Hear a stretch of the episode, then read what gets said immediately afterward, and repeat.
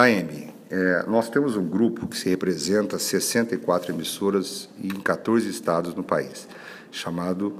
Começou essa história no WhatsApp e já virou para o real. Uhum. Tivemos o primeiro encontro em Curitiba e a próxima etapa é nos reunirmos com os empresários para juntarmos forças, escritórios com as emissoras de rádio. Uhum.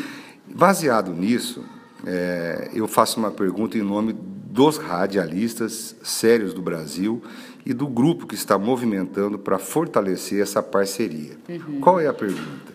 Antigamente, quando se lançava uma música, antigamente, que não é tão antigamente, mas você é jovem, a gravadora ou os estrategistas lançavam primeiramente para as emissoras de rádio um material chamado LP vinil, um promo, que hoje é o famoso promo, com uma música de trabalho determinada, e o rádio ficava três meses tocando essa música até que você gravasse e soltasse o LP completo. Uhum. E aí sim partia para a promoção e outras mídias. Uhum. Nos tempos de hoje, com essas modernidades e tantas mídias, a gente entende que todas as mídias são fortes. Internet, é, o carro na rua distribuindo CD, Sim. mas a gente entende que o rádio é o grande parceiro de todas elas, porque você anda de carro ouvindo rádio, você navega no YouTube ouvindo rádio, você vê televisão, uhum.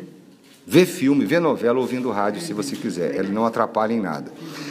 É, ainda é possível, no seu entendimento como empresária uhum. e uma apaixonada pelo rádio, eu sou prova disso e posso falar, e não sou só eu, é, ainda é possível você desenvolver uma estratégia? Você acha possível a TAM e Tiago ter uma estratégia desse tipo ainda hoje? Sair com o rádio, experimentar e depois soltar para outras mídias?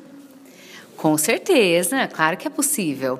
É, o, o, eu falo que o rádio ainda hoje é o principal instrumento de divulgação de um trabalho.